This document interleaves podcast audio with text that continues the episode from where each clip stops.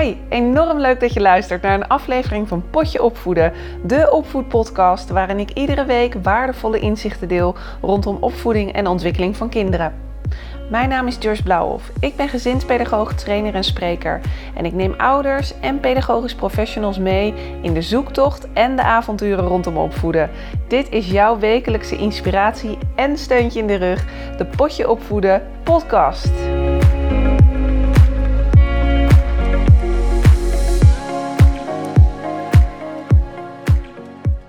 Hey, weer een nieuwe podcast staat er voor je klaar. Onwijs leuk dat je er weer bent en dat je ingetuned bent.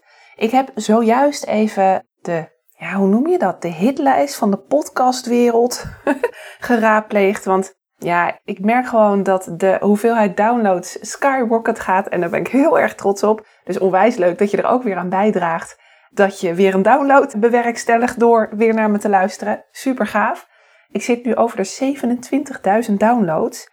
En ik zie ook nu, as we speak, op de lijst dat Potje Opvoeden weer een plek is gestegen. Naar nummer 4 van Opvoedpodcast in Nederland. En dat gaat heen en weer hoor. Maar ik ben hier dan toch zo enorm trots op. En het feit dat ik ook leuke berichten nog steeds ontvang van jullie, van jou. Blijf dat ook vooral doen. En uh, nou ja, enorm bedankt dat je weer ingetuned bent. En wat ik ook ontzettend gaaf vind, er hebben zich al meer dan 150 mensen aangemeld voor de wachtlijst van het webinarprogramma Pedagogiek op de werkvloer. En ja, dat vind ik ook ontzettend leuk. Uh, dat er zoveel interesse voor is en dat jullie zin hebben. Mensen hebben echt zin om het programma te volgen. En daarbij uh, is het nu ook zo dat ik je uit ga leggen wat we in deze aflevering gaan doen. Degene die de vraag heeft gesteld, daar heb ik ook nog een leuke verrassing voor aan het einde van de aflevering. Indy is een pedagogisch medewerker, stagiaire en zij heeft mij weten te vinden via mijn Instagram-pagina en heeft een vraag gesteld. Dus ik zei: Indy, weet je, spreek je vraag in en ik ga wat inzichten met je delen en ik ga je helpen. En daarbij ook, ik doe het zo goed mogelijk. En mogelijk ook als je naar de antwoorden luistert, dat je denkt: Oh, Joyce, ik had het misschien anders gedaan. Laat dat ook vooral weten, want ik heb een hotline met Indy. Want we hebben nummers uitgewisseld, dus dan kan ik het aan haar ook laten weten. Kunnen we nog de tips doorgeven aan haar? Hoe wil ik het gaan doen? De vraag van Indy is uitgebreid. Eigenlijk zijn er drie situaties waar ze soms tegenaan loopt. En daarin zou ik wat inzichten met haar willen delen. Laten we eerst luisteren naar haar gehele vraag. En om vervolgens uh, zal ik de vraag dus opsplitsen in drie onderdelen. Indy, wat is jouw vraag? Mijn naam is Indy, ik ben 21 jaar oud en ik zit momenteel in het tweede leerjaar van de opleiding pedagogisch medewerker. Ik merk dat ik binnen het werkveld op de stage dat ik echt verschillende situaties heb waar ik regelmatig tegenaan loop. En dan gaat het vooral over het structureren en grenzen stellen. Ik sta op een groep uh, met een leeftijd van drie tot vier jaar en de kinderen gaan dus eigenlijk bijna naar school. Wij hebben dus ook kinderen met een taalontwikkelingsstoornis in de groep zitten. En hierbij probeer ik ook echt, uh, proberen we zoveel mogelijk duidelijker zinnen te maken met veel non-verbale communicatie, zodat de kinderen ons echt begrijpen. Ook ik maak daar echt wel heel veel gebruik van. Alleen ik merk dat ik in sommige situaties echt het gevoel heb dat ik een beetje als een heks overkom. Omdat de zinnen kort en gewoon duidelijk moeten zijn voor de kinderen. Ik heb verschillende situaties waarin ik dit terugzie. Zo mogen de kinderen soms uh, kiezen uit uh, twee hoeken. Dus dan krijgen ze een keuze, de poppenhoek of de bouwhoek. Daar mag je spelen. Welke wil je? Zo had ik een keer een kindje dat dus iets anders wilde doen. En het kindje werd gewoon echt kwaad op mij, omdat het niet akkoord ging met de keuze die ik hem op dat moment gaf. En hij begon gewoon echt boos te doen. Dus ik had zoiets van, oh, wat moet ik hiermee?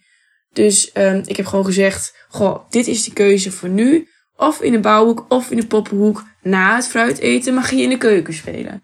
Ik vond het een erg lastige situatie, omdat eigenlijk ik wilde de autonomie van een kind ook respecteren. Maar uiteindelijk is het toch een grens, want voor dat is dat de afspraak en is dat de activiteit op dat moment. En om één kindje daar buiten te laten gaan, dan zou ik de hele groep dat moeten laten doen, zeg maar. Dus ik had zoiets van, oké, ik moet deze grens eigenlijk wel trekken, maar ik vind het heel lastig. Ik heb ook uh, dat er een kindje bij ons die net zinnelijk was. We hebben met de groep en met de ouders afgesproken dat wij hem aansturen om naar de wc te gaan.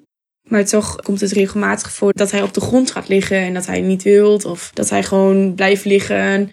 En ik probeer dan ook contact met hem te zoeken. Ik probeer hem aan te kijken en uit te leggen. We gaan nu staan. We doen de broek naar beneden. We gaan naar de wc toe, we gaan plassen, handen wassen. En na het plassen en handen wassen gaan we weer spelen. Dit doe ik stap voor stap. En niet in zo'n mondvol wat ik net heb gezegd, maar gewoon stap voor stap. Maar op de een of andere manier blijft deze situatie eigenlijk weer opnieuw voorkomen. En heb ik zoiets van, goh, doe ik het goed? Moet ik dan een grens stellen? Nee, we gaan nu naar de wc. Of moet ik het echt compleet anders aanpakken? Dat is echt een situatie waar ik wel vaak stil bij sta en ook over nadenk. En wij hebben bijvoorbeeld ook uh, dat wij regelmatig met de kinderen naar de gymzaal gaan. Hier zijn we ook meestal met twee leidsters, zodat er altijd eentje met de kinderen naar de wc kan. Zo ging ik kort geleden met drie kinderen naar de wc. We gingen om en om en ik was met één bezig om mijn broek dicht te maken en ik draaide hem om en het andere kindje was weggelopen. We hadden vooraf afgesproken, je blijft hier totdat iedereen klaar is en dan lopen we samen terug. Toch was dus het kindje weggelopen. En dat was natuurlijk wel even lastig. Dus ik heb het kindje weer teruggehaald en ik heb gezegd, goh, ik wil dat je in vervolg wacht en dat mag je hier blijven staan. En dan gaan we samen teruglopen. Zo weet ik waar je bent. Heb ik ook uitgelegd van, goh, dit doen we niet. We gaan niet weglopen, want dan ben ik jou kwijt. Dan weet ik niet waar je bent. We gaan samen teruglopen en we wachten op elkaar en dan gaan we samen terug. Ja, ik vind het wel lastig, want ik weet ook niet of dat een goede manier van doen is. Die situaties bij hetzelfde kindje wel meerdere keren voorkomen. Maar ik had wel zoiets van, het is belangrijk dat zij op mij wacht. Zodat ik haar niet kwijt ben en dat ik weet waar ze is. Ik vind het ook gewoon belangrijk dat kinderen naar mij luisteren. Maar ik wil natuurlijk ook graag dat de kinderen het leuk vinden dat ik er ben. En de autonomie respecteren vind ik ook gewoon heel erg belangrijk. Ik probeer echt op een positieve manier met de kinderen om te gaan. Maar de lijn met grenzen stellen en de autonomie respecteren en weet je, daar een weg door vinden, vind ik echt heel moeilijk. Allereerst, Indy, ik vind het echt super knap. Eén, dat je je vragen hebt gesteld aan mij, dat je daarin openheid geeft. En anderzijds dat je hier zo mee bezig bent om te kijken naar je eigen functioneren als pedagogisch medewerker. Dit is wat een goede professional doet. We zetten onszelf in als instrument om kinderen te laten groeien. Dat betekent dat we ook moeten blijven kijken naar onszelf om bewust te blijven opvoeden. En ik denk dat de meeste PM'ers dit wel herkennen. Ik bedoel, je bent 21, je start net in ons uh, mooie, mooie, in dit mooie vak, hè, in deze mooie branche. En ook als ik kijk naar studenten die ik uh, lesgeef, zijn dit ook wel de zaken waar studenten tegenaan kunnen lopen. Wat je moet weten is, als je kijkt naar de zes interactievaardigheden, dat zijn vaardigheden, opvoedvaardigheden die je in de kinderopvang echt wel goed moet beheersen op voldoende niveau.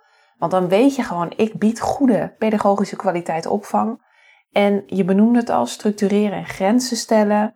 Structureren en positief leiding geven, dat is hetzelfde. Respect voor de autonomie vind je heel erg belangrijk, maar daarbinnen dus ook die structuur en die grenzen stellen. Wat je ziet is, ik geef veelvuldig de training over interactie. Heb ik in het verleden ook vooral veel gegeven en nu geef ik ook nog wel trainingen daarin. Dat PM'ers, pedagogisch professionals, die hoog scoren op structuur bieden voor kinderen, soms wat meer de behoeften van het kind uit het oog verliezen. Dus wat minder hoog scoren op respect hebben voor de autonomie. Waarbij je ook ziet dat professionals die heel hoog scoren op respect voor de autonomie, soms wellicht wat minder scoren op structuur bieden en grenzen stellen. Dat hoeft natuurlijk niet altijd zo te zijn, maar je ziet daarin soms wel wat uitschieters. En hierbij is het direct al heel mooi dat je moet weten ruimte binnen grenzen. En dit is een balans die je moet vinden ook. En ook telkens weer voelen waar voelt het goed en hoe uh, houd ik ook nog oog voor de behoeften van het kind, maar ook nog behoeften voor mezelf. En dit is iets waar ik als moeder ook nog enorm mee worstel. En laat staan, hè, de, de, meeste eh, professionals zullen dit herkennen. Uiteindelijk ga je ook wel ervaren zelf van, hé, hey, dit is wat ik wel handig vind en dit niet. Jij gaat ook zelf steeds meer leren om door de ogen van een kind te kijken. En ook een beetje inzicht te krijgen in hoe dat brein werkt van een kind. Hè? Dus allereerst, Indy, super knap van je dat je deze vraag stelt. Ik vind ook oprecht dat je dat heel goed hebt verwoord. Dus uh, dank je wel daarvoor. Laten we starten met jouw eerste situatie. Ik sta op een groep uh, met de leeftijd van drie tot vier jaar en de kinderen gaan dus eigenlijk bijna naar school. Wij hebben dus ook kinderen met een taalontwikkelingsstoornis in de groep zitten. En hierbij probeer ik ook echt, uh, proberen we zoveel mogelijk duidelijke zinnen te maken met veel non-verbale communicatie, zodat de kinderen ons echt begrijpen. Ook ik maak daar echt wel heel veel gebruik van. Alleen ik merk dat ik in sommige situaties echt het gevoel heb dat ik een beetje als een heks overkom, omdat de zinnen kort en gewoon duidelijk moeten zijn voor de kinderen. Dit is nog geen vraag, maar ik wil er toch even graag op reageren. Ik vind het ontzettend goed dat je zegt, hè, je, je uh, houdt er heel veel um, rekening mee met je verbale taal ondersteunen met non-verbale taal en het duidelijk uitleggen. Want een kind met TOS heeft nou eenmaal problemen met de auditieve verwerking. We zijn best wel heel talig, hè? En laat staan, we zijn vrouwen. En dat zeg ik dan even heel zwart-wit. Wij vrouwen gebruiken nog meer taal, kunnen nog meer taal gebruiken dan mannen. Ons talige verbale centrum is goed ontwikkeld, dus neem het niet persoonlijk. Je hebt het idee, zoals jij zegt, dat je als een heks overkomt. Pak het niet persoonlijk en ik denk dat jij met al je liefde in je donder jouw boodschap, je talige boodschap, ja, liefdevol kan brengen. Laten we wel wezen, 90% van onze communicatie bestaat uit non-verbaal gedrag. Dus de manier waarop je het zegt, hoe je het zegt, is veel belangrijker in wat je zegt. Laten we verder luisteren naar je vraag.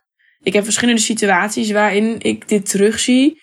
Zo mogen de kinderen soms kiezen uit uh, twee hoeken. Dus dan krijgen ze een keuze de poppenhoek of de bouwhoek. Daar mag je spelen. Welke wil je? Zo had ik een keer een kindje dat dus iets anders wilde doen. En het kindje werd gewoon echt kwaad op mij, omdat het niet akkoord ging met de keuze die ik hem op dat moment gaf. En hij begon gewoon echt boos te doen. Dus ik had zoiets van, oh, wat moet ik hiermee?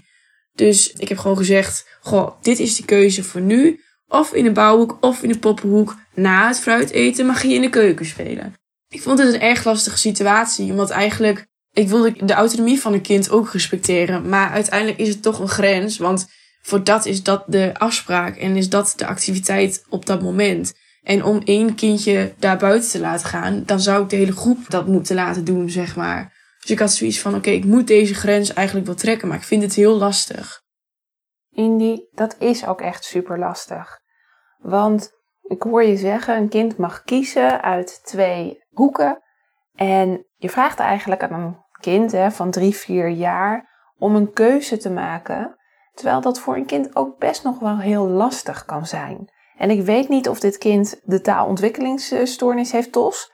Maar überhaupt als we kijken naar het peuterbrein, zijn keuzes maken lastig. Want stel je nou voor dat ik heb gekozen voor de bouwhoek en vervolgens zie ik dat het in een poppenhoek eigenlijk nog veel leuker is. Want daar zijn allemaal kindjes aan het lachen. En ik vind die pop er wel heel interessant uitzien.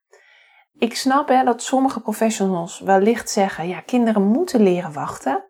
Maar moeten leren wachten, dat spreekt niet uit dat je door de ogen van een kind kijkt. Want als we kijken naar het brein, naar de ontwikkeling van het brein, in hoeverre jij je gevoelens en je behoeften kan onderdrukken, zien we dat peuters dat nog helemaal niet kunnen. Ze zijn nog helemaal niet in staat, als we kijken naar de breinontwikkeling, om hun behoeften te onderdrukken en om wel overwogen keuzes te kunnen maken hun inhibitiecontrolesysteem wat in het brein zit, hè, dat is eigenlijk zeg maar onze handrem, dat is bij die peuters nog onvoldoende ontwikkeld. Laat staan, hè, voor ons volwassenen is het soms wel moeilijk uh, om behoeften te onderdrukken. Ik bedoel, als er bij mij, hè, zoals vandaag ook, een lekker hazelnootgebakje staat, terwijl ik denk, hm, ik zou misschien toch wel even wat gezonder weer willen gaan leven, vind ik dat ook lastig. Dus bij mij is dat soms ook niet heel goed ontwikkeld.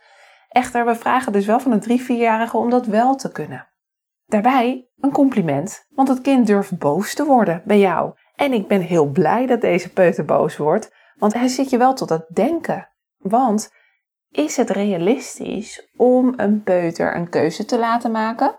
En mochten jullie met elkaar beslissen, dit is wel wat wij doen, hè, met ook nog rekening houden met de behoeften van een kind. Wat je ook zou kunnen doen is allereerst natuurlijk even benoemen dat je ziet dat hij het lastig heeft. Jij wilde ontzettend graag daar bij die keuken spelen, hè? Ja, dat snap ik. Het ziet er ook heel gaaf uit. En je mag een keuze maken hè, uit de twee hoeken. Later mag je in de keuken spelen. Dat is een manier hè, om in ieder geval even zijn emoties te erkennen in het verlangen wat hij heeft. Waar je ook naar zou kunnen kijken is, kan je die twee dingen combineren? Wat vindt hij zo interessant als we kijken naar die keuken? Is er misschien een item wat je mee kan nemen de poppenhoek in en hem kan aanbieden? Dus kijk ook een beetje achter gedrag. Wat maakt dat hij graag met de keuken wil spelen?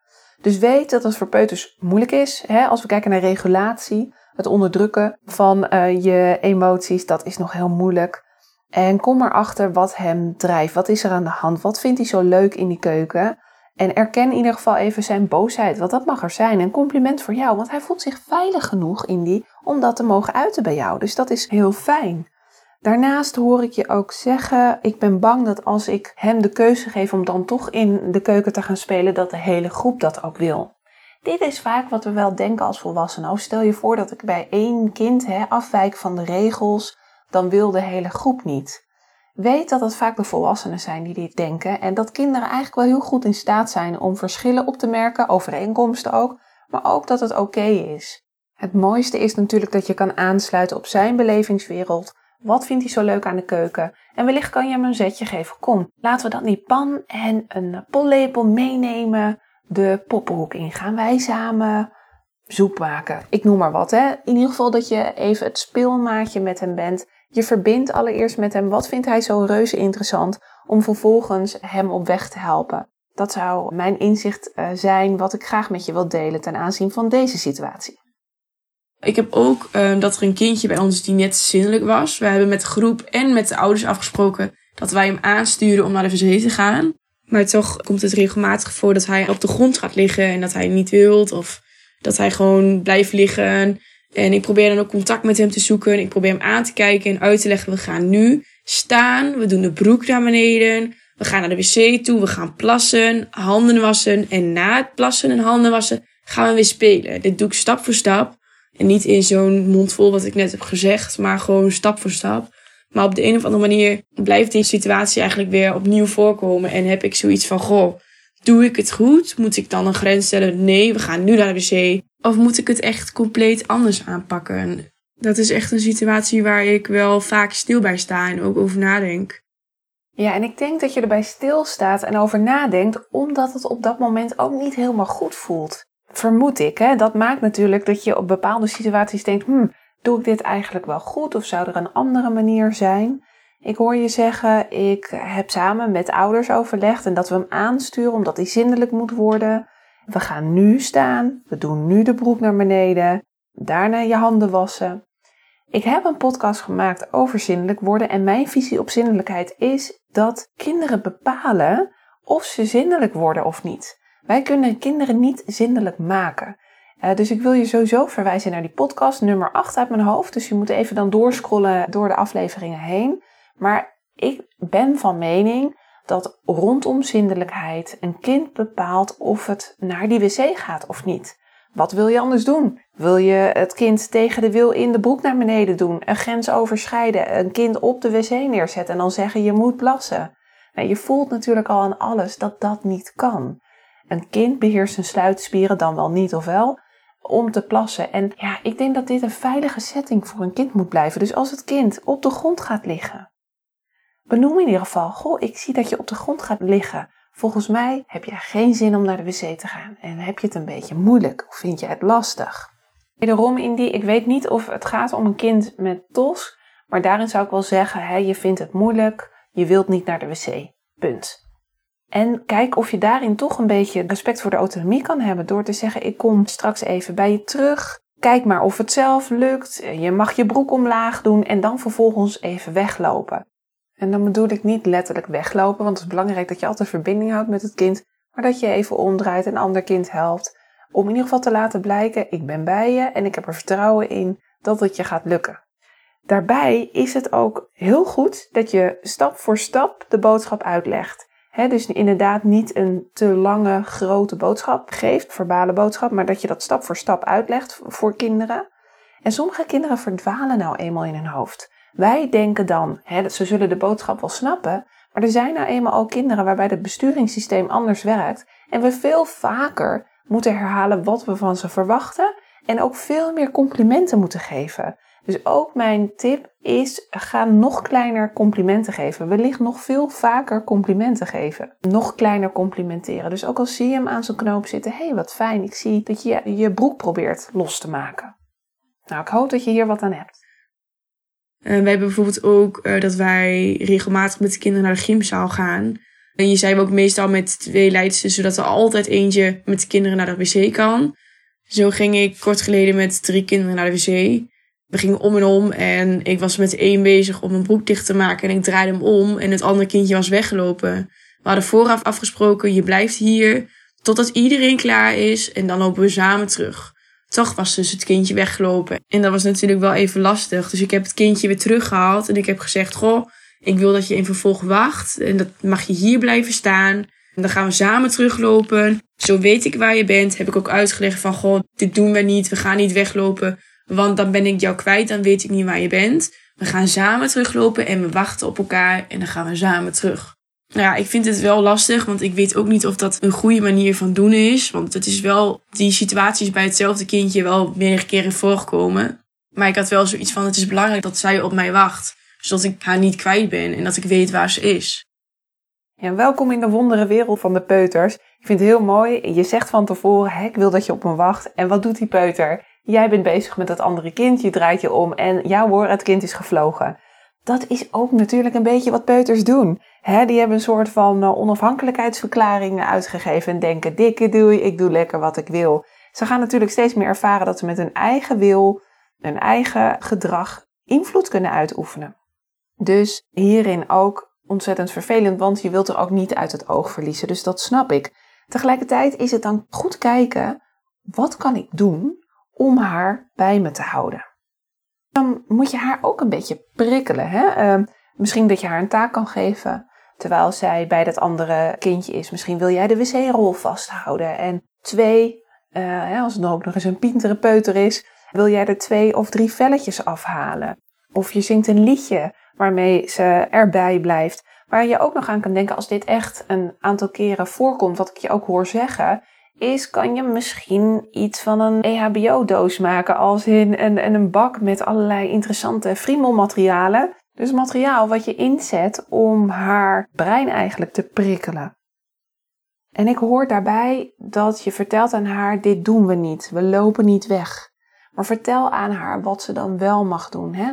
We staan erbij, we zingen een liedje, je mag me dan helpen met het andere kind. Dus probeer daarin ook de positiviteit te pakken.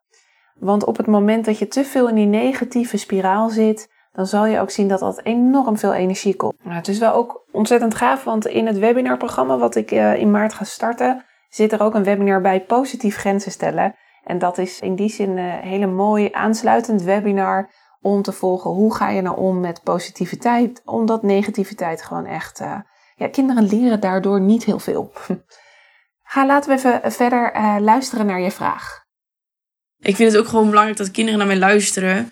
Maar ik wil natuurlijk ook graag dat de kinderen het leuk vinden dat ik er ben. En de autonomie respecteren vind ik ook gewoon heel erg belangrijk. Ik probeer echt op een positieve manier met de kinderen om te gaan. Maar de lijn met grenzen stellen en de autonomie respecteren en dat je daar een weg door vinden, vind ik echt heel moeilijk.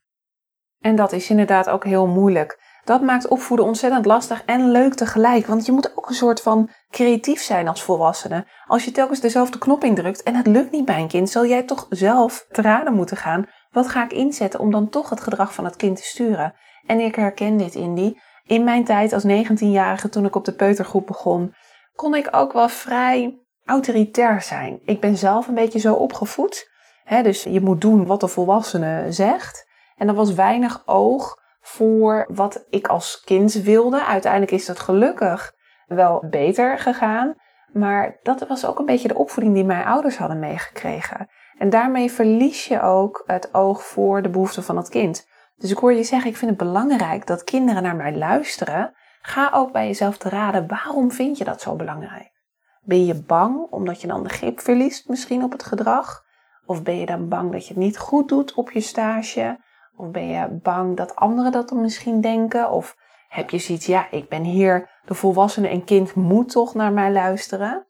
Weet dat ik denk hoe meer je in die beleving zit, dat een kind moet luisteren naar je, des te minder ze het ook zullen doen. Kinderen zijn mini-mensen met hun eigen voorkeuren en wij volwassenen kunnen hen ook zeker regie geven. Vooral peuters. Zij zijn zo bezig ook met zichzelf ontdekken en wat zij belangrijk vinden en hoe zij de wereld zien. En het is overweldigend voor ze. Het is echt flink overweldigend.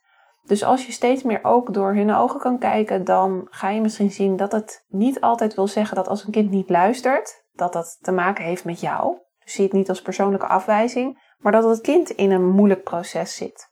En daarbij kan je daar ook een beetje mee gaan experimenteren. Wat als ik dit nu een beetje loslaat en meer meebeweeg? Wat gaat er dan gebeuren? Wat is het effect dan? En heb er uiteindelijk vertrouwen in dat jij het ook altijd weer kan terugpakken. Maar dit had ik ook niet als 21-jarige. Dit is iets wat je gaandeweg leert, waarbij je steeds meer ook vertrouwen krijgt in je eigen opvoedvaardigheden. Dus, nou ja, daar begon ik deze podcast al mee in. Die, daarom vind ik ook reuze knap dat je eh, mij weet te vinden via Instagram en gewoonweg deze vraag stelt. En je een inspirerend voorbeeld bent voor vele anderen die deze podcast luisteren. En ook mensen die net beginnen in de kinderopvang, die worstelen met dit soort uh, problemen. Dus ik wil ook aan jou vragen, uitnodigen om vooral te kijken naar wat doe je goed.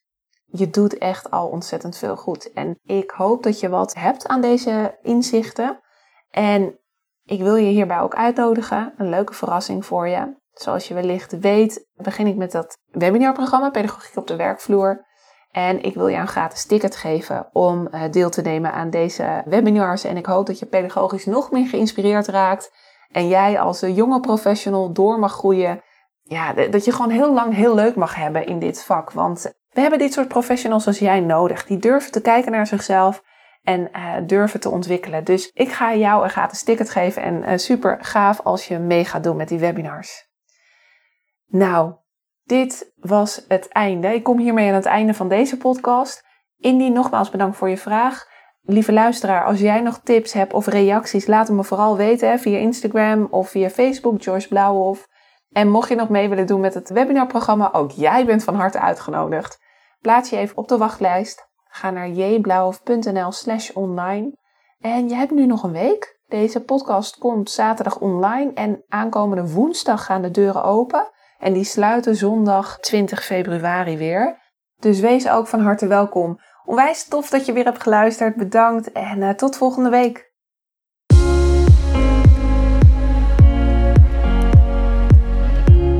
Hey, wat ontzettend leuk dat je hebt geluisterd. Bedankt daarvoor. Nog een paar dingen die ik graag met je wil delen. Wil je alle afleveringen overzichtelijk onder elkaar? Abonneer je dan op deze podcast. Klik in jouw podcast-app op de button subscribe of abonneren en je ontvangt dan automatisch een berichtje als er een nieuwe aflevering online komt. Mijn missie is om zoveel mogelijk ouders en pedagogisch professionals te helpen bij het opvoeden van kinderen. En om mijn missie te bereiken, helpt het als jij een review wilt achterlaten via de app waarmee je deze podcast luistert. Ken je nou iemand voor wie deze aflevering interessant is? Dan zou het fijn zijn als je hem of haar deze aflevering doorstuurt, door bijvoorbeeld de link te kopiëren in Spotify. Ik zou het ook gaaf vinden als je een screenshot deelt als je deze podcast luistert en deelt via social media. Ik vind het altijd leuk om een berichtje van je te ontvangen, om te horen wat je van deze podcast vindt en of je misschien zelf vragen of suggesties hebt. Stuur mij een berichtje via mijn website jblauwhof.nl. Dat is kleurblauw en hof met dubbel F. jblauwhof.nl of via mijn Instagram pagina Joyce.